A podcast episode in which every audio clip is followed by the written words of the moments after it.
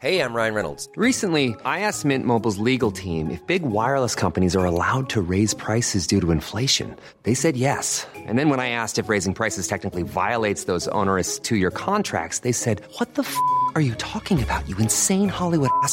So to recap, we're cutting the price of Mint Unlimited from $30 a month to just $15 a month. Give it a try at mintmobile.com slash switch. $45 upfront for three months plus taxes and fees. Promo for new customers for limited time. Unlimited more than 40 gigabytes per month. Slows. Full terms at mintmobile.com. Den här veckan är vår podd sponsrad av Synoptiks glasögonabonnemang Synoptik All Inclusive. Och du och jag Måns har ju typ tre kilo bakelit i form av glasögon mitt i facet dygnet runt. Mm. Det är stora stabila glasögon och vi såg båda ut som en arkitekt som fått barn med en mediaproducent. Inte går väl så stabila glasögon sönder? Nej, mina har aldrig gått sönder. Jag däremot har satt mig på mina säkert fem gånger. Jag har backat över dem. Jag har dykt ner i havet med dem så att de sen försvann. Jag har lagt dem på flygplan som sen flög iväg. En gång på krogen var det en man som hade väldigt, väldigt, väldigt stort huvud som ville prova mina synglasögon. Han hade så stort huvud så han bände på dem och ena, och ena skalmen lossnade. Nej! Trots att jag har stridsvagnsstarka glasögon så går de sönder och försvinner. Ja, men då kanske Synoptiks All Inclusive är något för dig. Där ingår nämligen otursskydd. Och där har du mitt huvudargument för att skaffa ett sånt här abonnemang. För alla andra kan jag berätta att Synoptics All Inclusive är ett tryggt och bekvämt sätt att ha glasögon där du kan kombinera glasögon med solglasögon och linser. Fria glasbyten om synen förändras. Du kan inkludera solglasögon. Ja, slipade solglasögon till och med. Du kan ha dynamiska glas, sådana som går från färglösa till mörka beroende av hur soligt det är. Massvis med varumärken att välja på. All service, alla synundersökningar inkluderade i en fast månadskostnad. Och massa saker som vi säkert har glömt. Från 90 kronor i månaden, inga oförutsedda kostnader. Och så ett erbjudande. Du får alltid 30% på alla glasögon och solglasögon när du tecknar ett Synoptik All Inclusive abonnemang. Läs mer nu och boka tid på synoptik.se. Fråga Anders och Måns.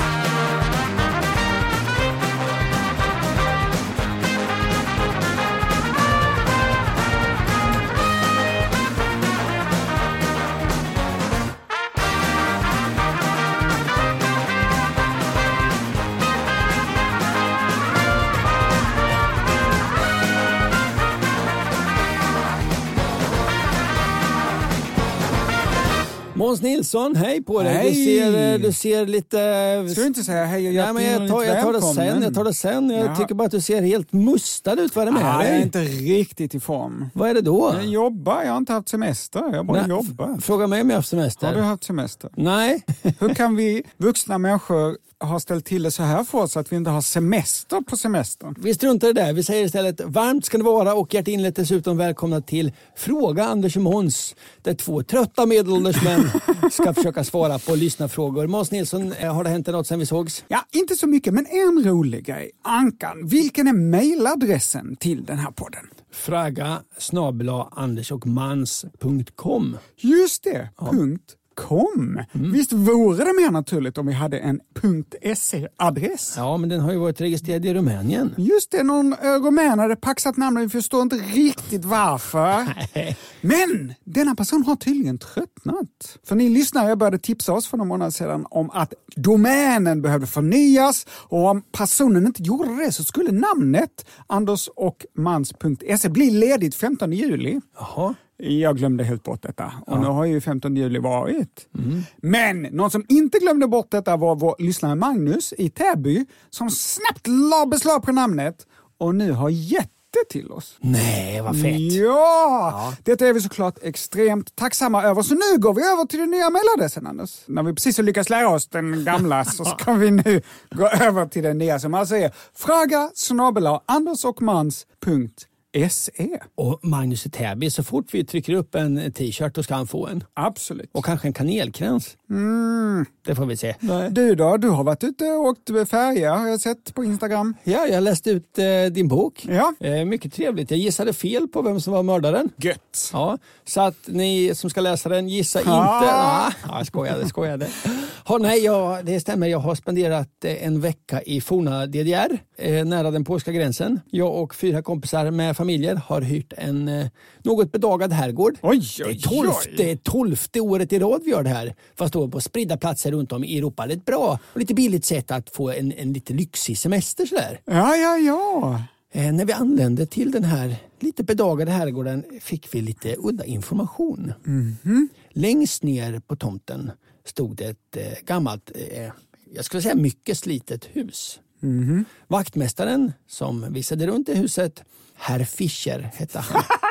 Ja, detta kan ju bli en deckare bara detta, det hör jag. Han sa att där nere i det huset, där bor en man. Eh, bry dig inte om honom. Va? Han eh, hör inte och han eh, pratar inte. Men han är inte farlig. Eh, va? Men han är inte farlig. Ja, precis. Sen fick vi den här informationen. Om han närmar sig, ta inte kontakt. Ring mig.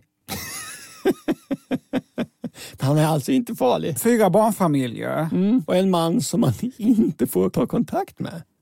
Första kvällen, snedstreck natten, eh, så satt vi uppe och drack lite vin och pratade lite, hade ätit. va? Då började någon skjuta raketer mot huset. Det var lite obehagligt. Så vi sprang ifatt dem och eh, sa till dem på skoltyska då, snälla gör inte så här för att vi har barn som sover de blir rädda. Jaha, så det var inte gamla gubben? Nej, det visade sig att det var män i vår ålder. Jaha! Ja, som dök upp och, och sköt raketer. Och när vi sa till dem att snälla gör inte det, då blev de lite hotfulla.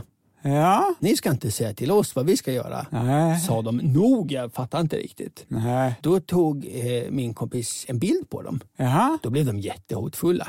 Det slutade med att polisen kom och det blev rörigt alltihop. Ja. Så det, det var lite dålig start då. Hur länge skulle ni vara i det här huset? En, en vecka. Och redan har ni hela ortsbefolkningen emot er. Precis. Andra kvällen var det lite soft, eh, inget hände och vi tänkte ah, det var väl bara att det var lördagkväll och det var några som var lite berusade. Och så. Tredje kvällen, det är återigen kväll snedstreck natt. Vi har ätit, dricker lite vin, pratar. Då hör vi märkliga ljud i buskarna runt den lite bedagade herrgården. Och det börjar komma konstiga ord. Till exempel Pasta carbonara. Ja, det var ju faktiskt otippat. Och det var lite intressant att i mörkret i forna DDR Ja. kan ordet pasta carbonara kännas lite läskigt faktiskt. Tänkte ni det? Är det Lasse Holm som ligger och lurar? Och nu har jag ju sett de här männen. Förutsatt att det var samma män, fullvuxna, som då alltså smög i buskarna och skrek pasta carbonara. Var det det ni åt? Nej, det gjorde vi inte förrän på onsdagen. Så det... Ni blev inspirerade. Ja. Men detta var där historien slutade. ja, Ni såg aldrig av eh, gubben eller de männen? Nej, polisen hörde av sig sen och hade identifierat en av männen på bilden. Det visade sig att han var en känd bråkstake i den lilla byn. Mm. Min mesta tid i forna DDR har jag spenderat med att ha, sitta och ha ångest över vad jag ska säga i mitt sommarprat. Just det. Jag har så jävla Ja. mycket ångest Så över det, det. manuset är fortfarande inte färdigt? Nej. Det är ju snart dags. Ja, ju. ja, Hur ja. kan det vara att det inte är färdigt? Nej. Du har ju haft all tid i världen. Ja. Men lugn Anders. Ja. Det behöver bara vara genialt. ja, ja, visst. Det är bara hela svenska folket som kommer att lyssna. Ja, det är ingen Så som- ingen prestation. Nej, det är ju ingen som tycker något om Nej. det. Nej! Det behöver bara vara charmigt, Ja. smart, Ja, insiktsfullt. roligt, Ja. genialt. Fängslande också. Ja, fängslande, ja. Ja, det Så det är är- ingen fara. Nej, nej, nej. Nu kör vi igång och börjar svara på lyssnarfrågor. Det är det du och jag gör.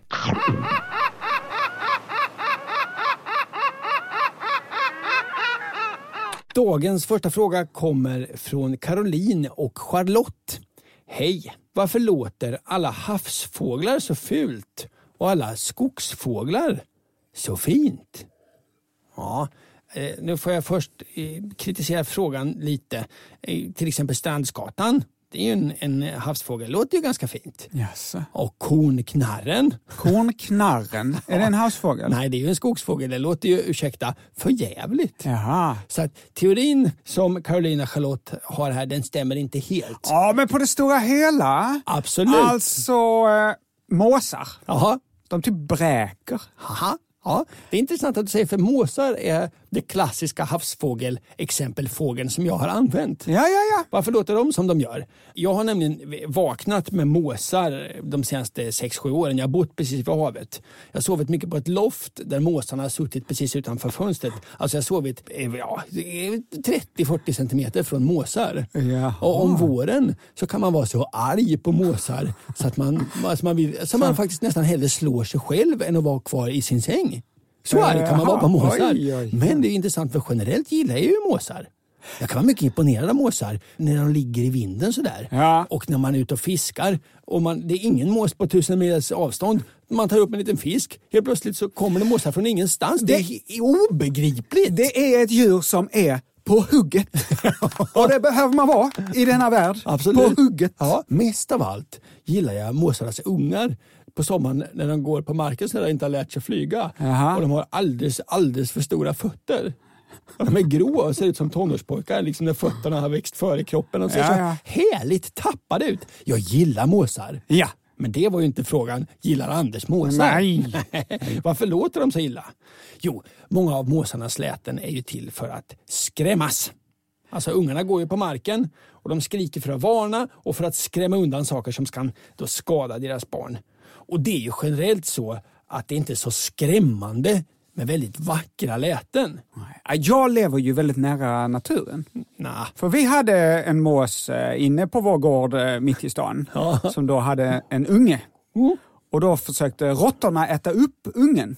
Så råttorna jagade ungen och försökte äta upp ungen. Och då eh, försökte föräldrarna till den här måsungen försvara ungen och då skrek de på det där. Ah! Ah! Ja, om du tänker den situationen, hade det varit så bra med ett vackert kvittrande? Nej, det hade inte skrämt bort de här råttorna. Nej. Dessutom så hänger måsar alltså generellt mycket till havs.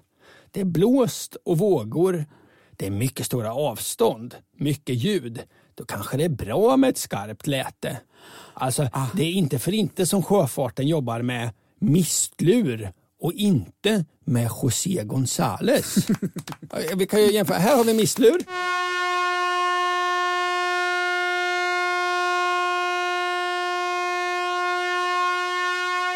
Och här har vi då José González.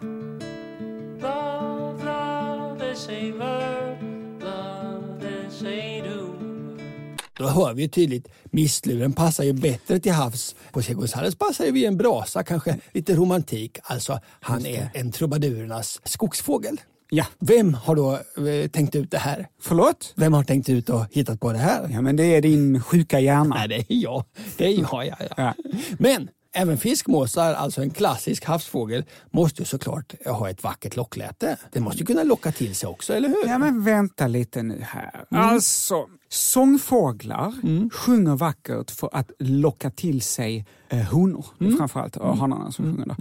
Men olika fåglar lockar till sig honor på olika sätt. Vissa är ju vackra, har vacker fjäderdräkt, Ja, ja, ja. som till exempel pelikanen.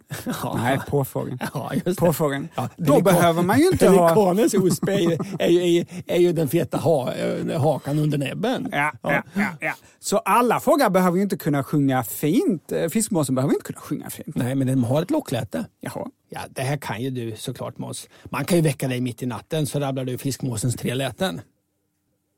Bräkandet. Fiskmåsen har ju tre läten. Ja.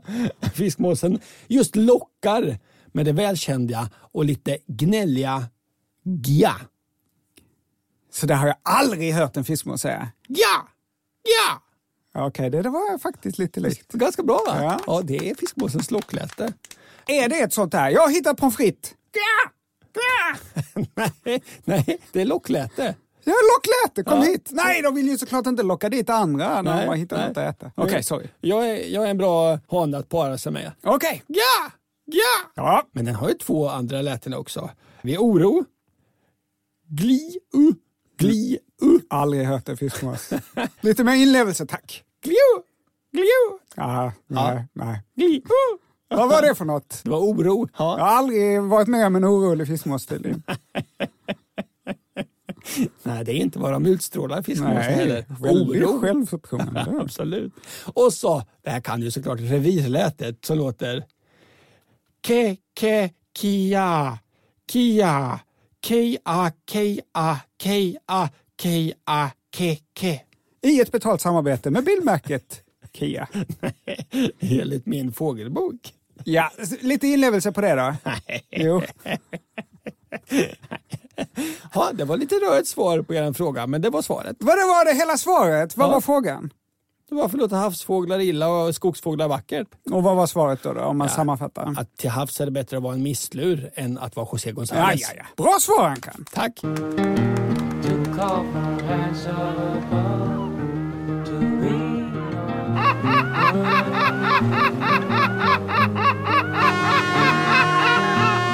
Innan vi tar tag i en ny fråga så har vi fått lite återkoppling. För några avsnitt sedan så hade vi en tävling här på den Ankan.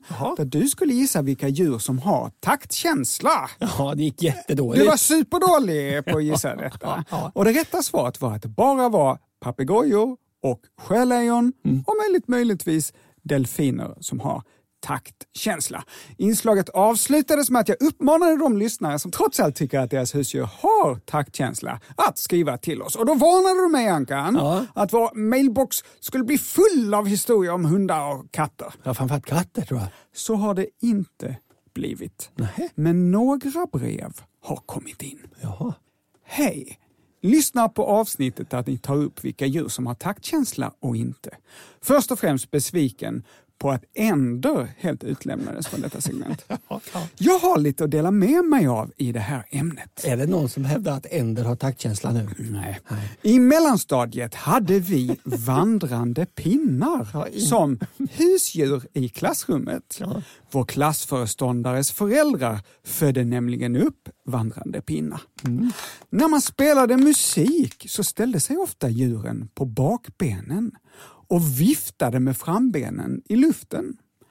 Kan de ha taktkänsla? Eller var det protester mot vårt låtval? En frekvent spelad låt var Gwen Stefanis Holla Back Girl om det kan hjälpa er. Hälsningar Emil från Uddevalla. Ja, ibland får vi svåra uppgifter Måns. Det tycker jag. Det här var svårt. Så här skriver Amanda. Hej Ankan och Monkan. I avsnitt 6 pratar ni om taktkänsla hos olika djur och jag kom direkt att tänka på min vandrande pinne Roffe som jag hade när jag var 11 år.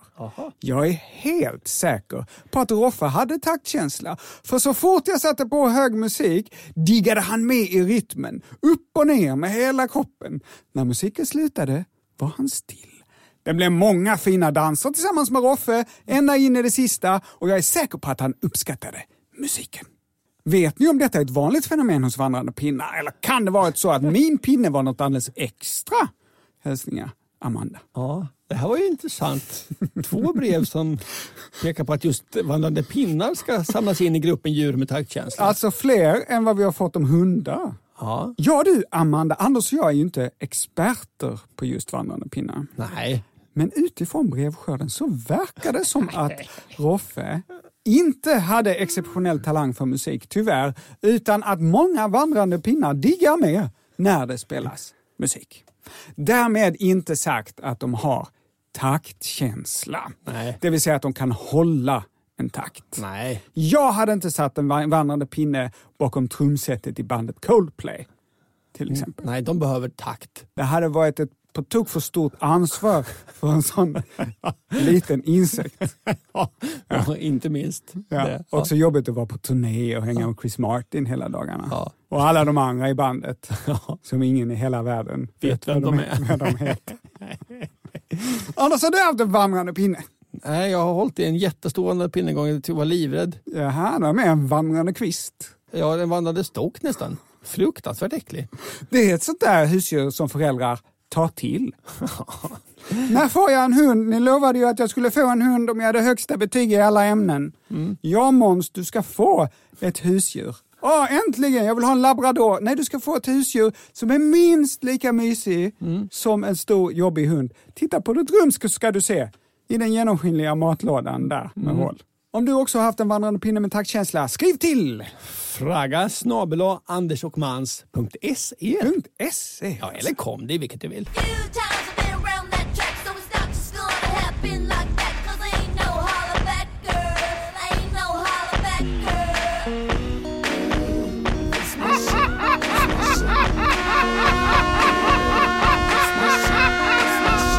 Nu är det dags för ditt favoritämne Måns Nilsson. Nötter? Nej. Lukter. Lukter, ja! Ja. Hej, vi är två primater som undrar hur pest luktar. Man säger ibland det luktar pest. Luktar pest illa? Och hur luktar apa? Vad är värst att lukta? Pest eller apa? Vänligen Daniel och Niklas. Om vi börjar med apor. Det är ganska enkelt att förklara. Apor luktar inte gott. Det är bara att åka till aphuset på Kolmården och gå in och lukta. Det luktar, förlåt, vidrigt. Men va- varför då? då? Det är- är det för att de inte duschar? De tar inte hand om sin personliga hygien helt enkelt. Men pest då? Luktar pest på något sätt?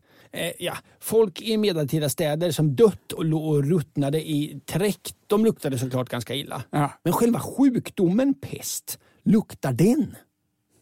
Länge, länge så trodde man ju att sjukdomar spreds via just lukt. Det känner du till, det är ju den här miasmateorin. Alltså miasma det är ett gammalt grekiskt ord för förorening. Och själva Hippokrates, som man kan säga är läkekonstens fader, så, som var uppe med den här idén först, han menade att lukten, alltså i lukten sitter själva smittan. Så under medeltiden, sådana här pestepidemier och så, långt in på 1800-talet så var det här med miasma, att sjukdomen kom med lukt. Det var den ledande och allmänt accepterade teorin. Och Det var därför man försökte skydda sig på olika sätt. Man försökte liksom rena luften genom att röka, ha rök i sjukrum. Och läkare hade såna här vet, strutar på näsan. Ja, de här vita långa strutar som man kan se i filmer ibland Ja, och som, som på halloween. Ja, de fyllde man med kryddor och örter för att liksom rena inandningsluften från eh, smittsam lukt. fanns också särskilt parfymerade pestvatten som man kunde stänka på olika näsdukar och ha över munnen för att pestlukten som smittade ändå inte skulle komma in i kroppen. Ja, okej, i efterhand så var ju det här inte så fiffigt. Nej, eller helt ofiffigt var det faktiskt inte. För örter som man hade i de här näbba- näbbarna, de kan ha en viss bakteriedödande effekt. Alltså. Som älgört, salvia, mejram, rosmarin och något som jag inte kan uttala, angelikarot. Det är lite sådär antibakteriellt.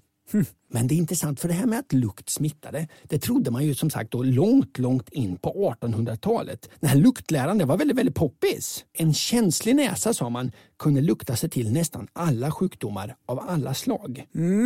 Men det här på senare tid har man ju sett eh, klipp på Youtube och så med hundar som luktar sig till cancer och sånt. Vi kommer till det. Men först ett problem. Och Det här problemet har du och jag haft uppe förr. Det är ju väldigt svårt att, att kategorisera lukter. För lukter har liksom inga, inga namn riktigt. Om något luktar som gurka, Ja. då säger vi att det luktar gurka. Exemplet där är ju fisken nors som luktar precis som gurka. Då säger vi att fisken nors luktar gurka. Alltså som maten. Det är en fluga.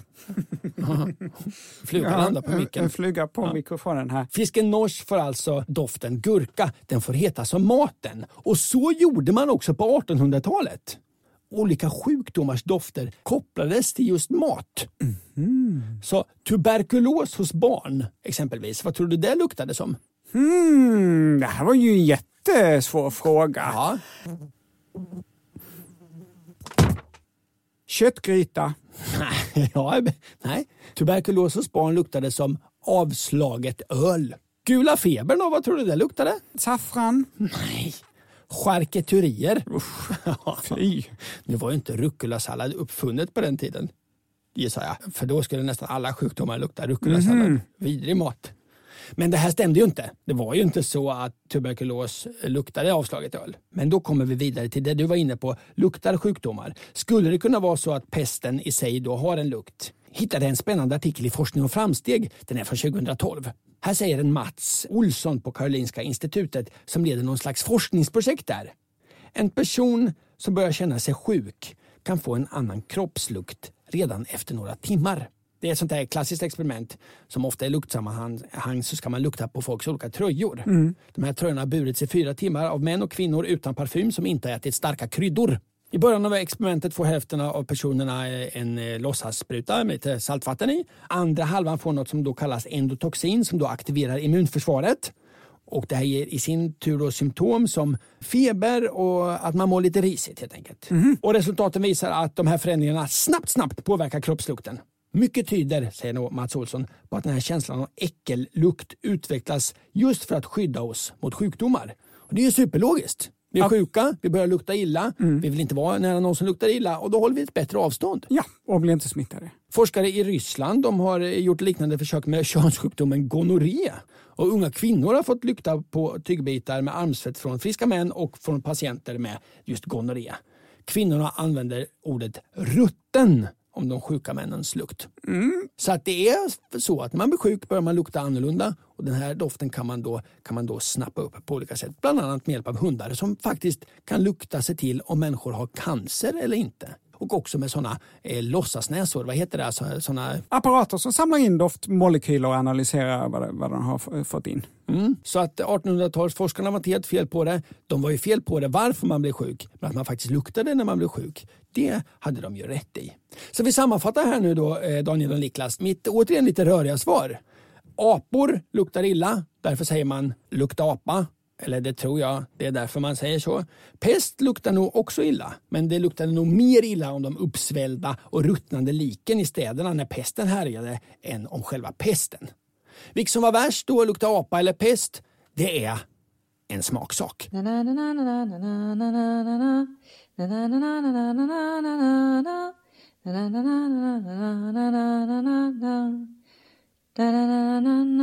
har ju under några veckor haft en av radiohistoriens konstigaste följetonger.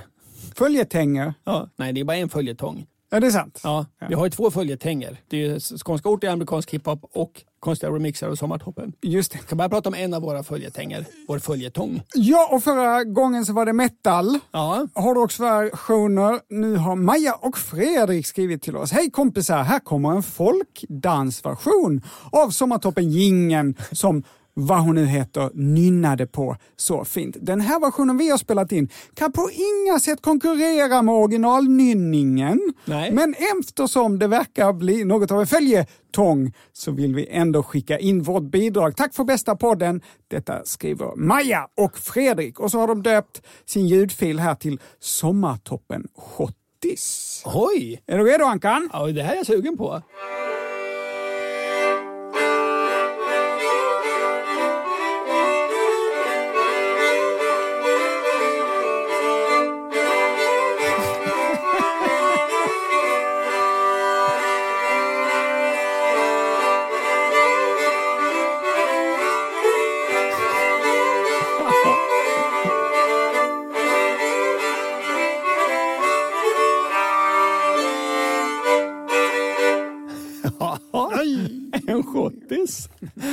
Men som om det var slut med folkmusikvarianter av den gamla vignetten till Sommartoppen där. Nej, Per Gäck, han har inte skickat in en schottis. Han har skickat oss en polska.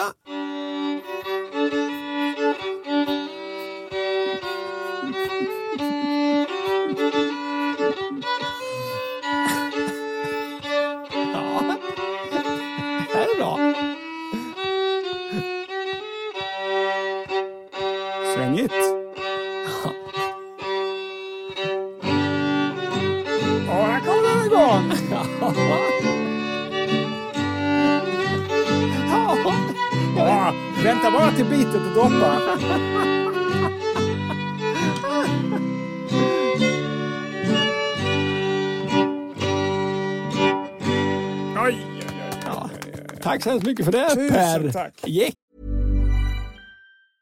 Cool fact a crocodile can't stick out its tongue. Also, you can get health insurance for a month or just under a year in some states. United Healthcare short term insurance plans, underwritten by Golden Rule Insurance Company, offer flexible, budget friendly coverage for you. Learn more at uh1.com. Hey, I'm Ryan Reynolds. At Mint Mobile, we like to do the opposite of what Big Wireless does. They charge you a lot, we charge you a little. So naturally, when they announced they'd be raising their prices due to inflation, we decided to deflate our prices due to not hating you.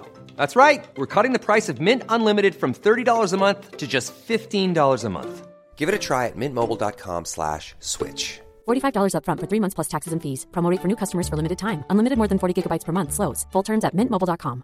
Hiring for your small business? If you're not looking for professionals on LinkedIn, you're looking in the wrong place. That's like looking for your car keys in a fish tank.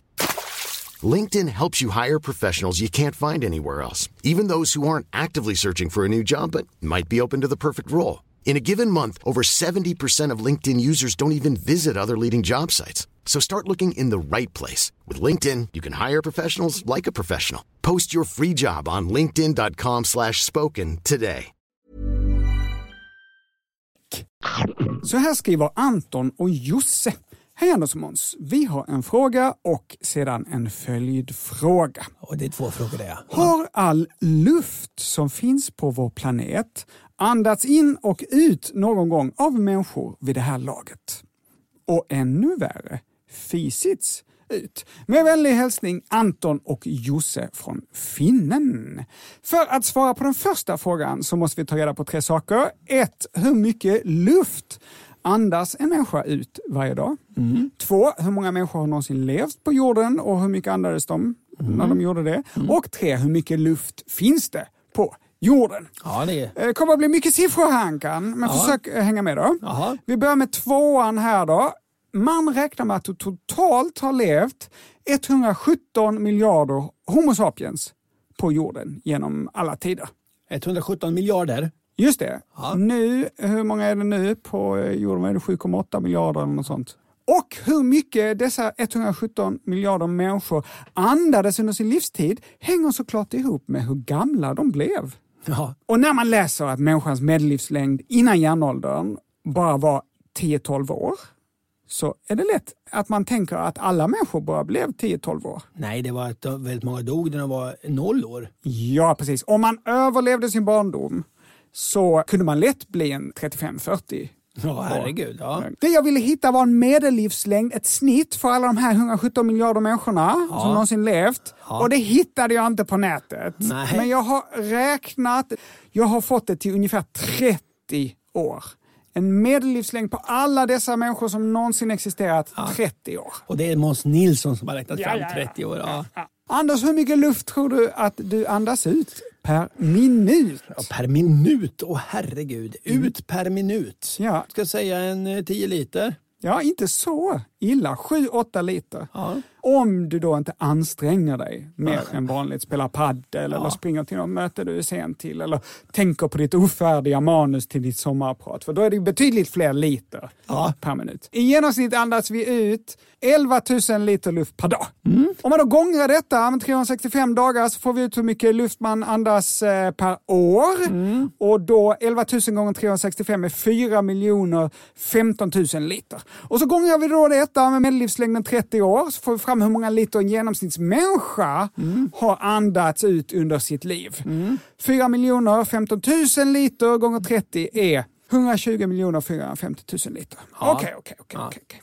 Om man skulle gångra denna siffra då med hur många människor som någonsin levt på jorden så kommer vi få fram hur mycket luft som hela mänskligheten någonsin har andats ut. Anders, kommer du ihåg hur många människor som någonsin levt på jorden? Ja, 170 miljarder. 117 miljarder stycken. Ja. Gånger då 120 miljoner 450 000 liter luft. Detta ger oss, kommer du ihåg den här siffran Anka? Skriv ner. 14,1 triljoner liter luft som mänskligheten någonsin har andats in och ut. Oj, 14,1 triljoner liter luft. ja, jag har skrivit upp. Och det låter ju väldigt, väldigt mycket Anders, eller hur? Ja, verkligen. Men hur mycket är det jämfört med all luft i vår atmosfär?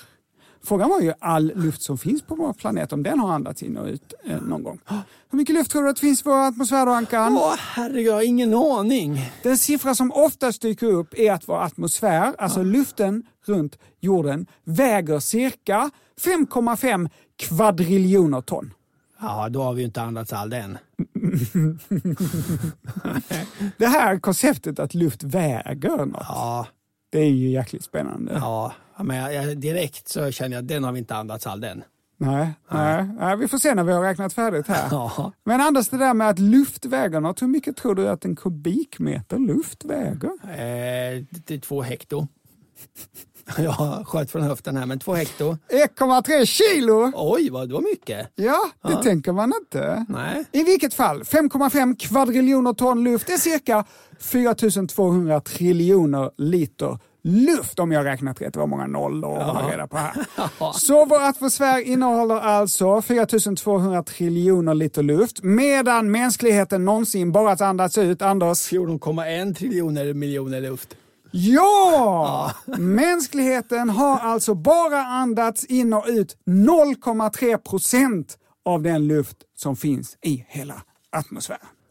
Om man bortser från det uppenbara att viss luft säkert har andats in många gånger av många olika människor. Jag menar i den här studion vi sitter nu Anders. Ja, herregud. I 40 grader värme. Här tog luften slut för länge sedan. Ja. Och nu andas vi in bättre begagnad luft. Ja. Yes! Så all luft som finns på vår planet har verkligen inte andats in och ut av någon människa någon gång. Ja, då, och då kan vi direkt sluta oss till att vi inte har fisit ut det också. Vadå? Tror du att vi eh, andas ut mer luft varje dag än vi fiser ut? Jag är nästan säker på det. En genomsnittsmänniska fiser 10-20 gånger per dag. Jaha. Totalt blir detta en halv till en och en halv liter gas per dag. Ja. Att jämföra då med de 11 000 liter gas som vi andas ut Ja. varje dag. Ja, nej. Eh, Svaret är glasklart där. Ja, nej. Nej, precis. Andas bara genom att andas normalt då, inte spela paddel, inte tänka på manus, inget sånt, så hade du kunnat andas in hela 11 000 personers fisar under en hel dag. Men de blandas ju upp med den enorma mängd luft som finns i atmosfären. Så vid varje andetag så andas du ju normalt bara in en lite, lite, lite, lite, lite av andra människors fisar. Om du inte sitter i ett slutet rum, till exempel ett flygplan. I slutet av en långflygning Ja. så har ju inte en obetydande del av den luft som du andas in varit i en medpassagerares tarm. Men ändå en obetydlig del, visst. Men... Inte helt obetydlig del. Så. Hoppas ni är nöjda med det här svaret. Anton och Josse, puss och kram.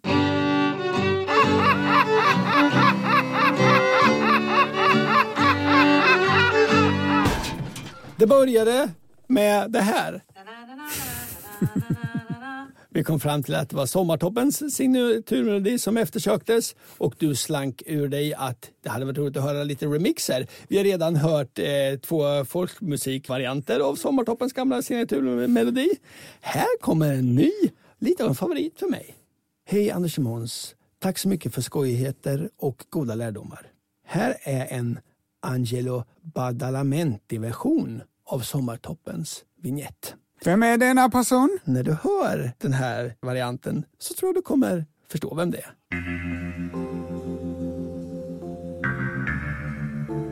Twin Peaks? Filmmusik?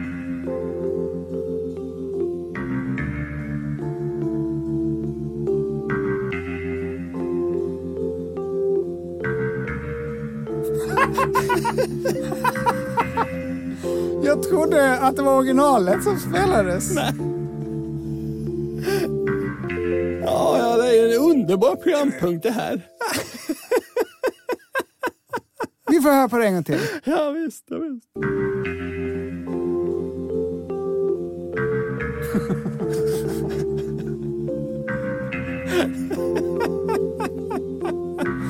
Ja, jag älskar er lyssnare.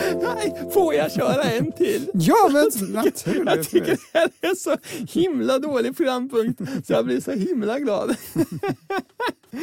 Hej! Här är mitt bidrag till högen av remixer av Sommartoppen-vignetten. Jag släpper den under aliaset Major Scale inom genren Hard Trance. Med vänliga hälsningar, Fredrik.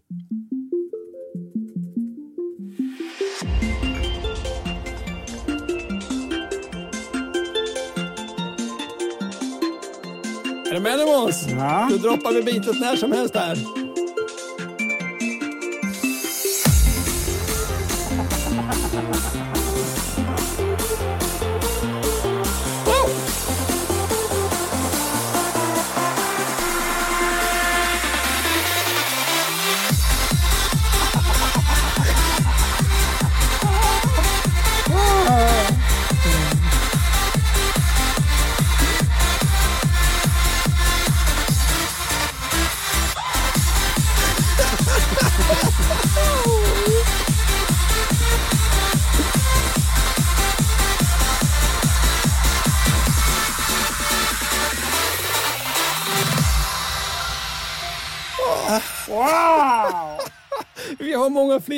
Återkomma länge framöver. Tack så hemskt mycket.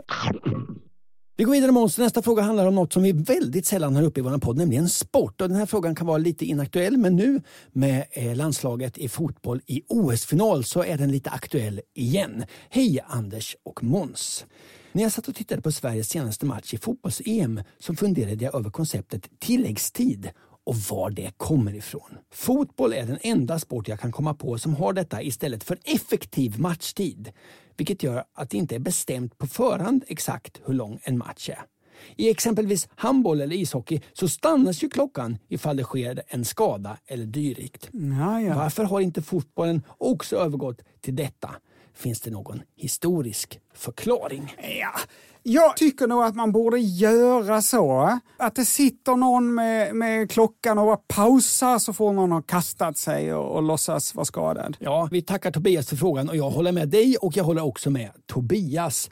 Det är intressant för den här stopptiden är faktiskt ganska viktig för fotbollen. Ja, men det här att det läggs på fem minuter Ja, för, för att folk har filmat. Och... Ja, över 11 procent av alla mål görs på stopptid. Jaha. Det är ganska mycket mål. Från början så fanns inte tilläggstid i fotboll alls. Då borde ju fotboll vara lite tråkigare om det är 11 procent mindre mål. Det är ju målen man vill se, eller hur? Vet du när stopptiden dök upp Måns? 1965. Nej. 1891. Och vet du varför? Ja, men det är ju retligt när laget man hejar på ligger under med ett mål och jagar och har målchanser och det andra laget bara förstör matchen genom att filma, genom att sparka iväg bollen, genom att målvakten tar en jävla evighet på sig på att sparka ut bollen, rätta till knäskydden, rätta till strumporna. Ja, få kramp. Man får, kramp. Man blir ju galen och då vill man ju ha tilläggstiden. Var det därför? Ja, det är, inte, det är lite eh, ungefär. Det var en match mellan Stoke och Aston Villa.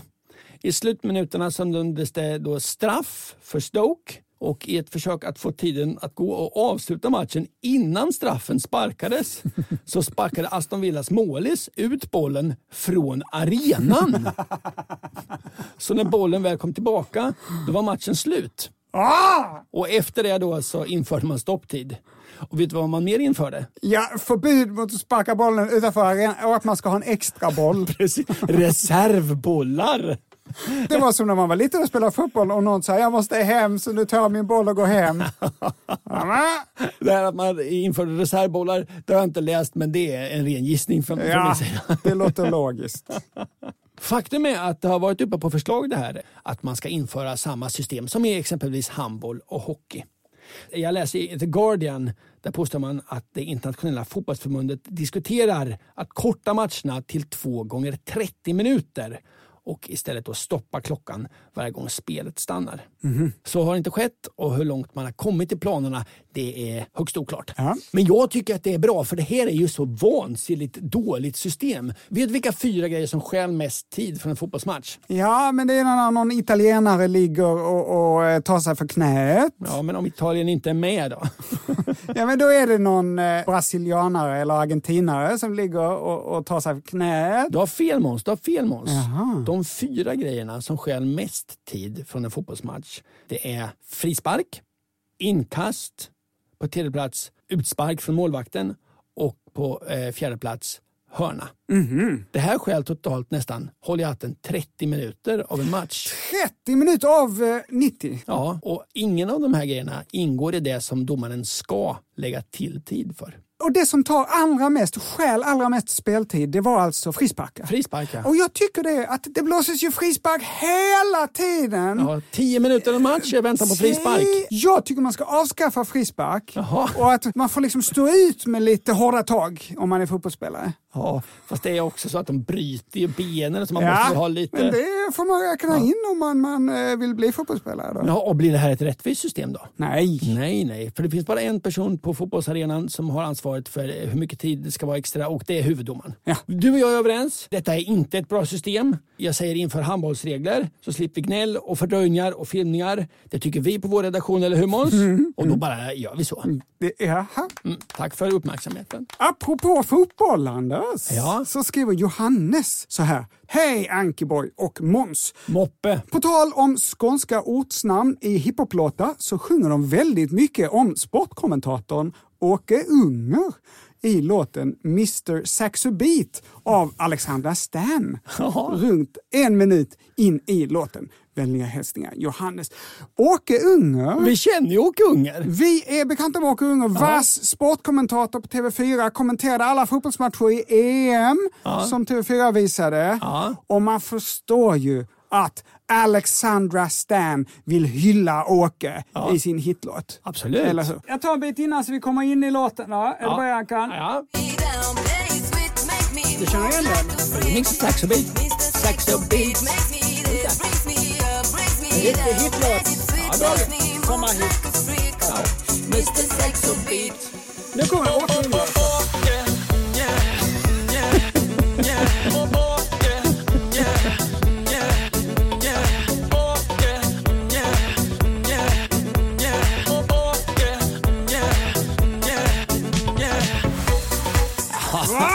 Va? Vilken hyllning! Ja. Eh, Vilken sammanträffande och vilken liten värld. Åke Ungers fru har ju producerat en av våra tv-serier. Just det, Lotta. Ja.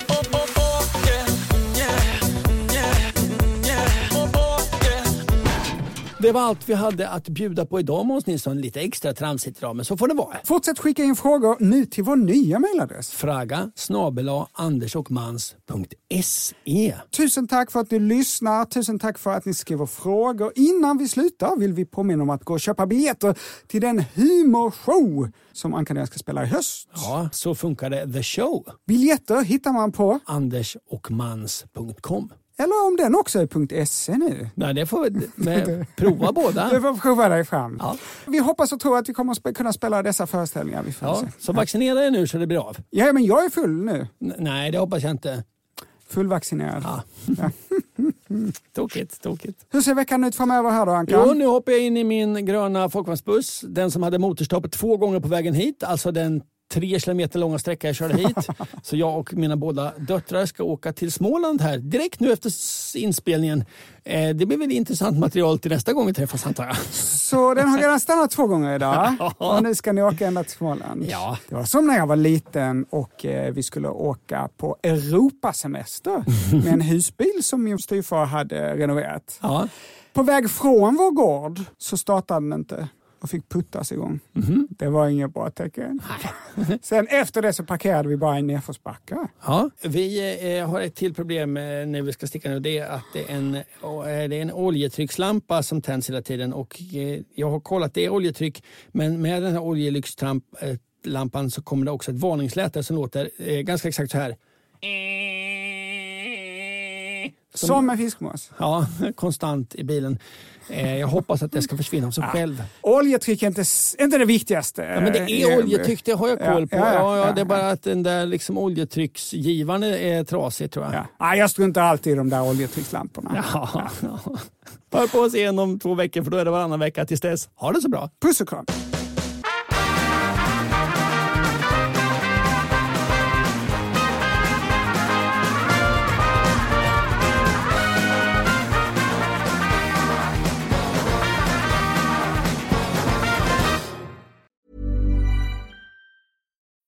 When you need mealtime inspiration, it's worth shopping Kroger, where you'll find over 30,000 mouthwatering choices that excite your inner foodie. And no matter what tasty choice you make, you'll enjoy our everyday low prices, plus extra ways to save, like digital coupons worth over $600 each week. You can also save up to $1 off per gallon at the pump with fuel points. More savings and more inspiring flavors make shopping Kroger worth it every time. Kroger, fresh for everyone. Fuel restrictions apply.